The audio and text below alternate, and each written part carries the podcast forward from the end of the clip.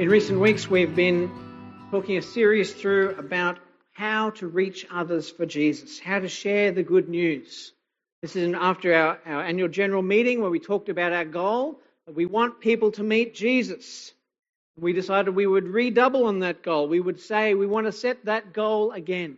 We want people to meet Jesus. And so we've decided as a church that we want to grow to be like Jesus, to be holy, to be Christ like, to walk and talk and think and act the way Jesus acts. We want to love the way Jesus loves, with his deep, boundless, extensive love for all people, no matter where they're from, no matter what they look like.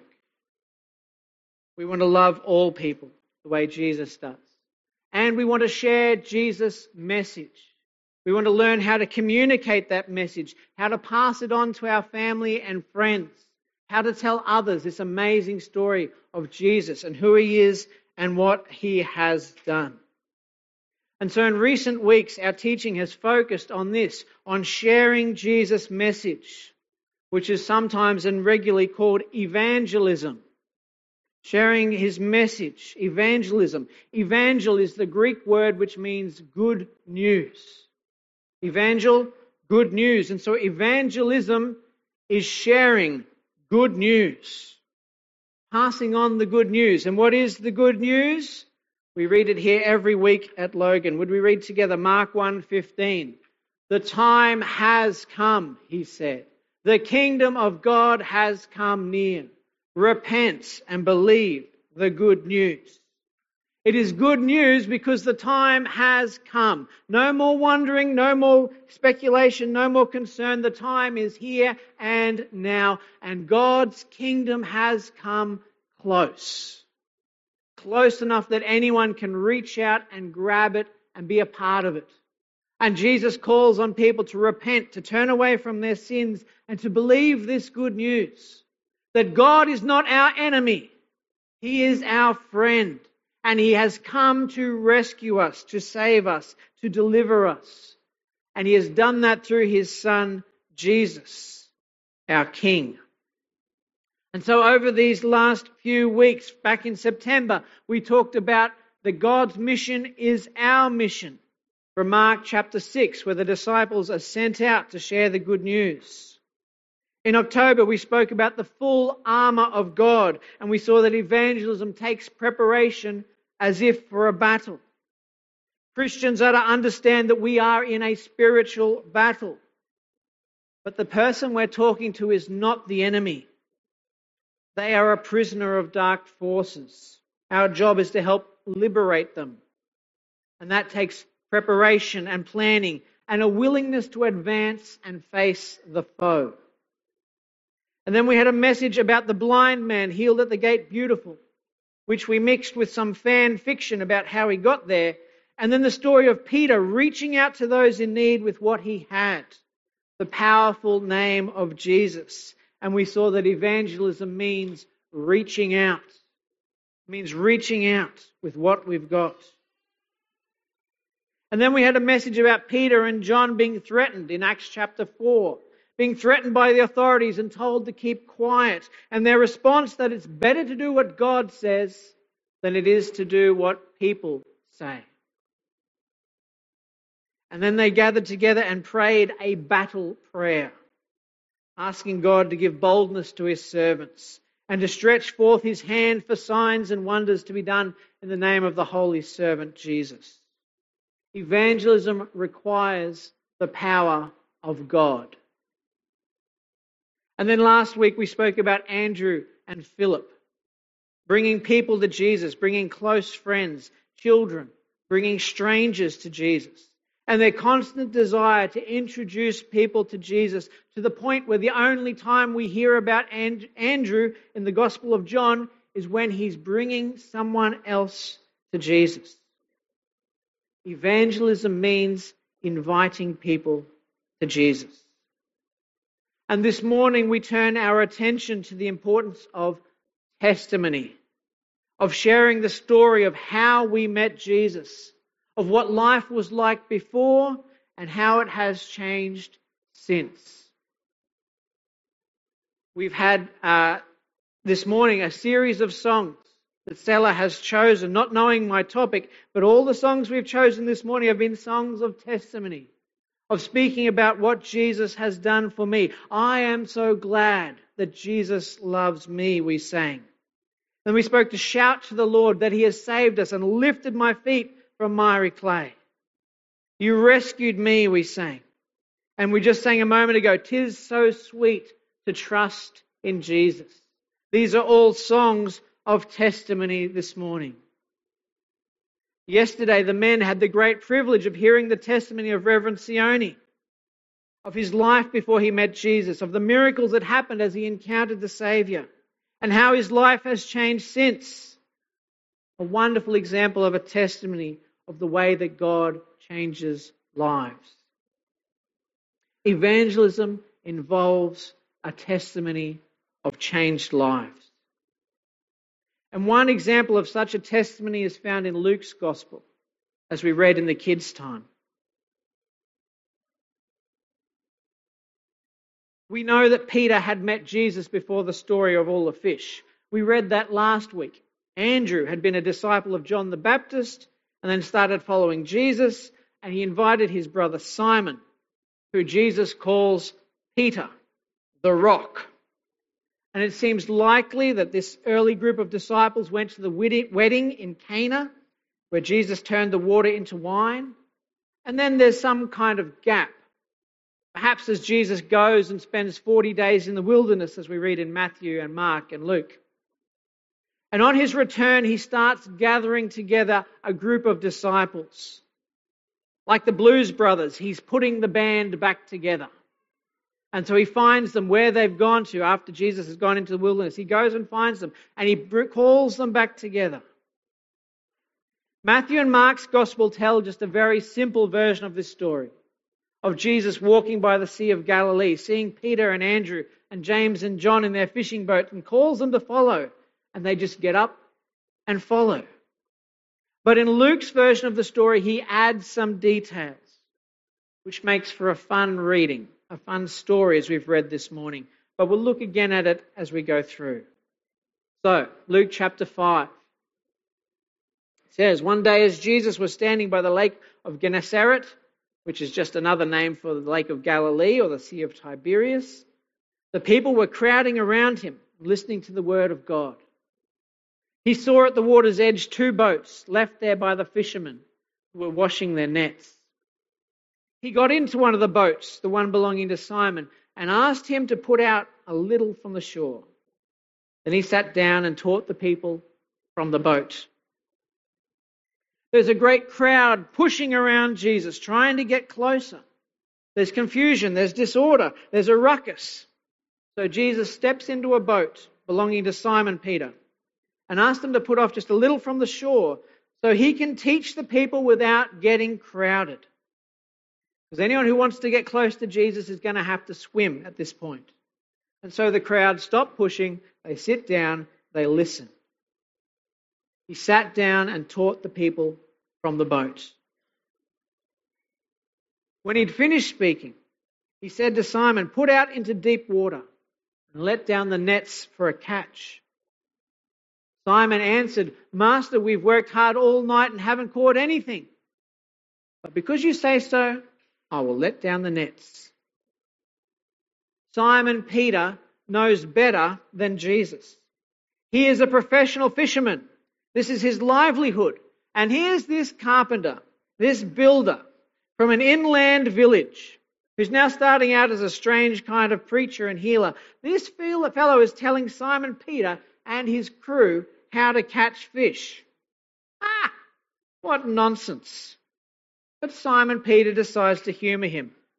Sure, Jesus, let's go fishing. They put out into the water a bit, lower the nets, and when they'd done so, they caught such a large number of fish that their nets began to break. So they signaled to their partners in the other boat to come and help them. And they came and filled both boats so full that they began to sink.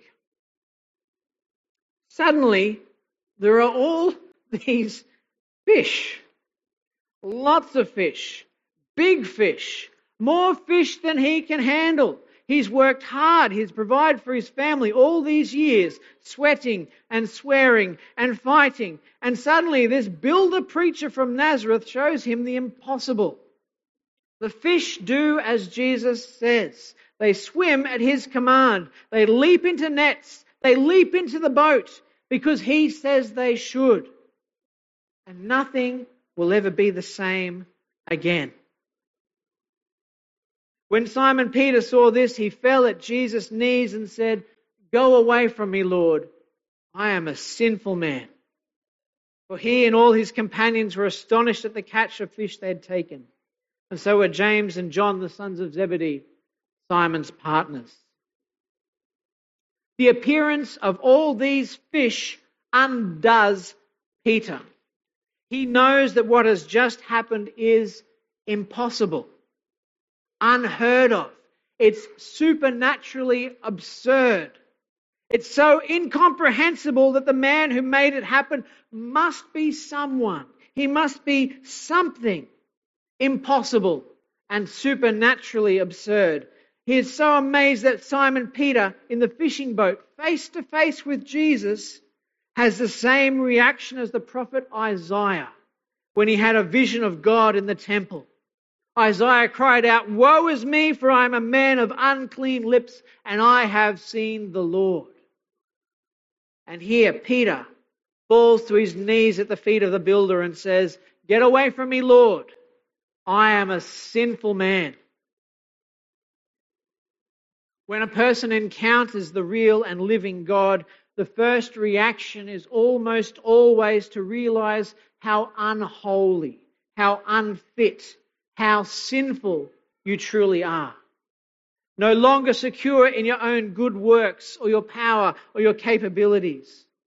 You realize that this powerful and holy and amazing being is so far beyond you that you really have nothing to offer, nothing to say, except to admit your failings and beg for mercy. There are so many fish that Simon Peter can only fall down and admit his sinfulness. And the others around and about him as well. He and all his companions were astonished at this catch of fish, and so were James and John, the sons of Zebedee, in the other boat. But Jesus does not leave Simon Peter there on his knees. Jesus knows that Simon's a, a sinful man, full of failure and arrogance and stubborn stupidity. But Jesus has chosen his rock headed fisherman to be one of his crew, one of his messengers, one of his partners, one of his co workers. So Jesus said to Simon, Don't be afraid. From now on, you will fish for people. So they pulled their boats up on shore, left everything, and followed him. They just walked away. Walked away from their businesses, from their families, from their community. They left everything and followed Jesus. They did not know where they were going. They did not really understand what they would be doing.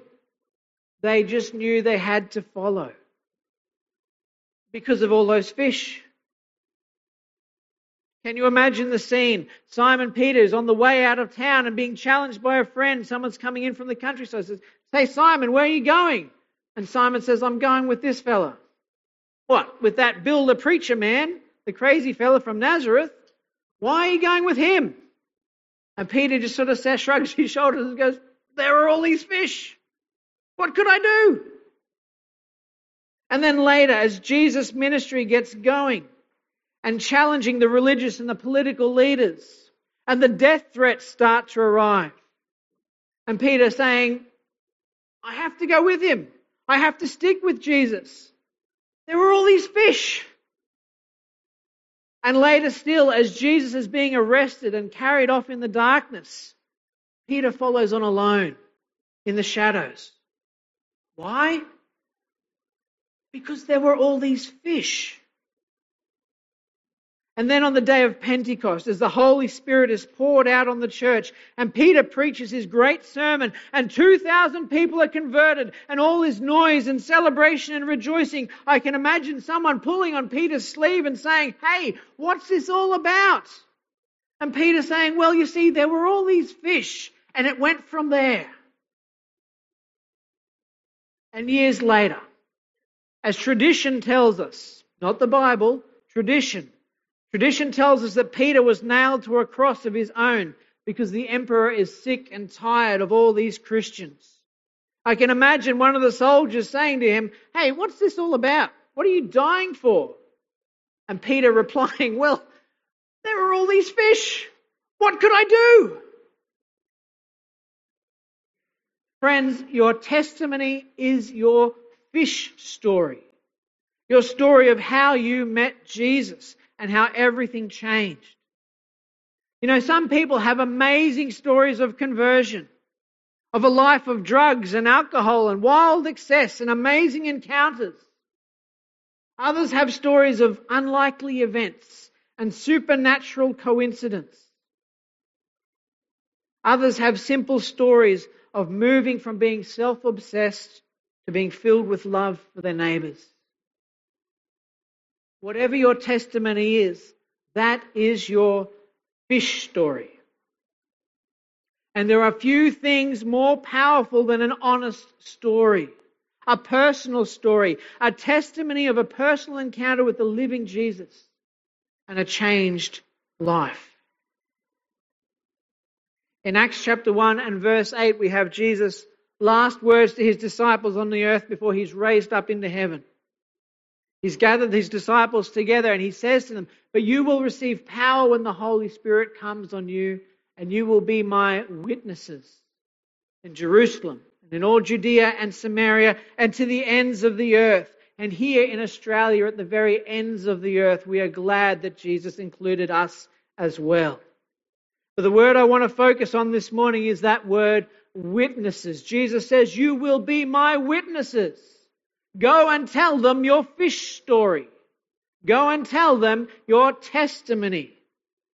We are called to be witnesses, not the prosecution, not the defense, not the judge, not the jury, not the executioner. We are called to be witnesses, to share our story, what we have seen and heard, the story of how God has changed our life.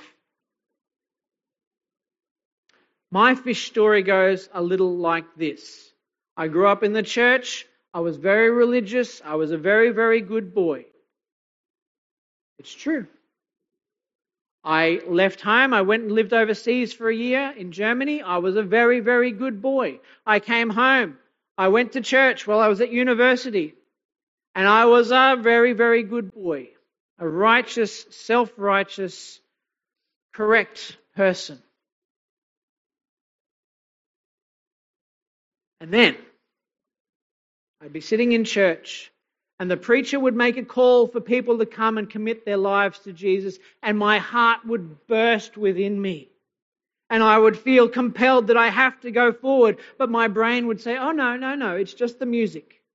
It's just the manipulation. It's just the clever emotional tricks that the preacher is playing and the musicians are playing, the beautiful music. It's just your body. You're being manipulated. Until one day, the preacher said, If you want to accept Jesus as your Lord and Savior, you come now, and there will be no music. And we will sit in silence for two minutes and see what happens. Friends, my heart burst within me and I ran down the steps to the front of the church and I knelt there and gave my life to the Lord. Because I knew it wasn't the emotion, it wasn't the, I wasn't being manipulated. It was actually God calling me. And when I actually responded, I found that life was suddenly so much more wonderful than being religious. And I'm still a very good boy. But in some ways, I'm a lot better than I used to be. Because I'm good because Jesus loves me, not because I have to impress him. And I find my heart bursting within me very regularly. I was at a funeral this week. Uh, Doug's auntie passed away, and she was a lovely lady who I knew some years ago. And we went and we sang beautiful old songs, and the band played, and the song was My Jesus, I Love Thee. Know Thou art mine. and I burst into tears. Are there any questions this morning? While I gather myself together. Are there any questions? I like to stop and see if there are questions, something I've said that confuses or upsets you, or you'd like to hear more about. And this is also a prompt to you. If you have a question but you're too shy to ask it, my email address is there, my phone number is there. I would love to talk to you about these things. I don't see any questions this morning. What ought we do in response to this? Witnesses have testimony. If you get called into a trial, into a courtroom as a witness, you come with your testimony, with what you've seen, what you've heard, what you know. But do you know that a good witness practices their testimony? A good lawyer does not put a witness on the stand without knowing what they're going to say. Yes? A good lawyer does not put a witness on the stand unless they know what they're going to say. They practice their testimony beforehand. They run through the questions. They say, What happened here? How did that happen? How can we explain this best to the jury? And so I want to encourage you this morning to practice your testimony, to think about it. How did you first meet Jesus in a real way? What happened that convinced you to follow him? To put him first, to make him king, to make him Lord, to make him master of your life. What happened? Imagine you're getting on an elevator. And as you get into the elevator, someone says to you, Why are you a Christian? What's this all about? Why do you believe this Jesus person? And you've got what? 60 seconds to explain your fish story. What would you say? Would you be able to do it in 60 seconds? I want to encourage you this morning to write it down, to write down your testimony, to get it down to a simple story, to cut down the extraneous details, the bits that don't really matter. Get down to the nub of the story.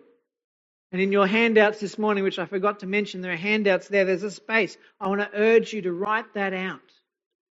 To write it out to write it down, to memorize it, to practice it, to share it with someone. I encourage you this morning look at the person on your left, look at the person on your right, and I challenge you to resolve here and now that by next Sunday you will have shared your testimony with one of those two people, ideally with both of them.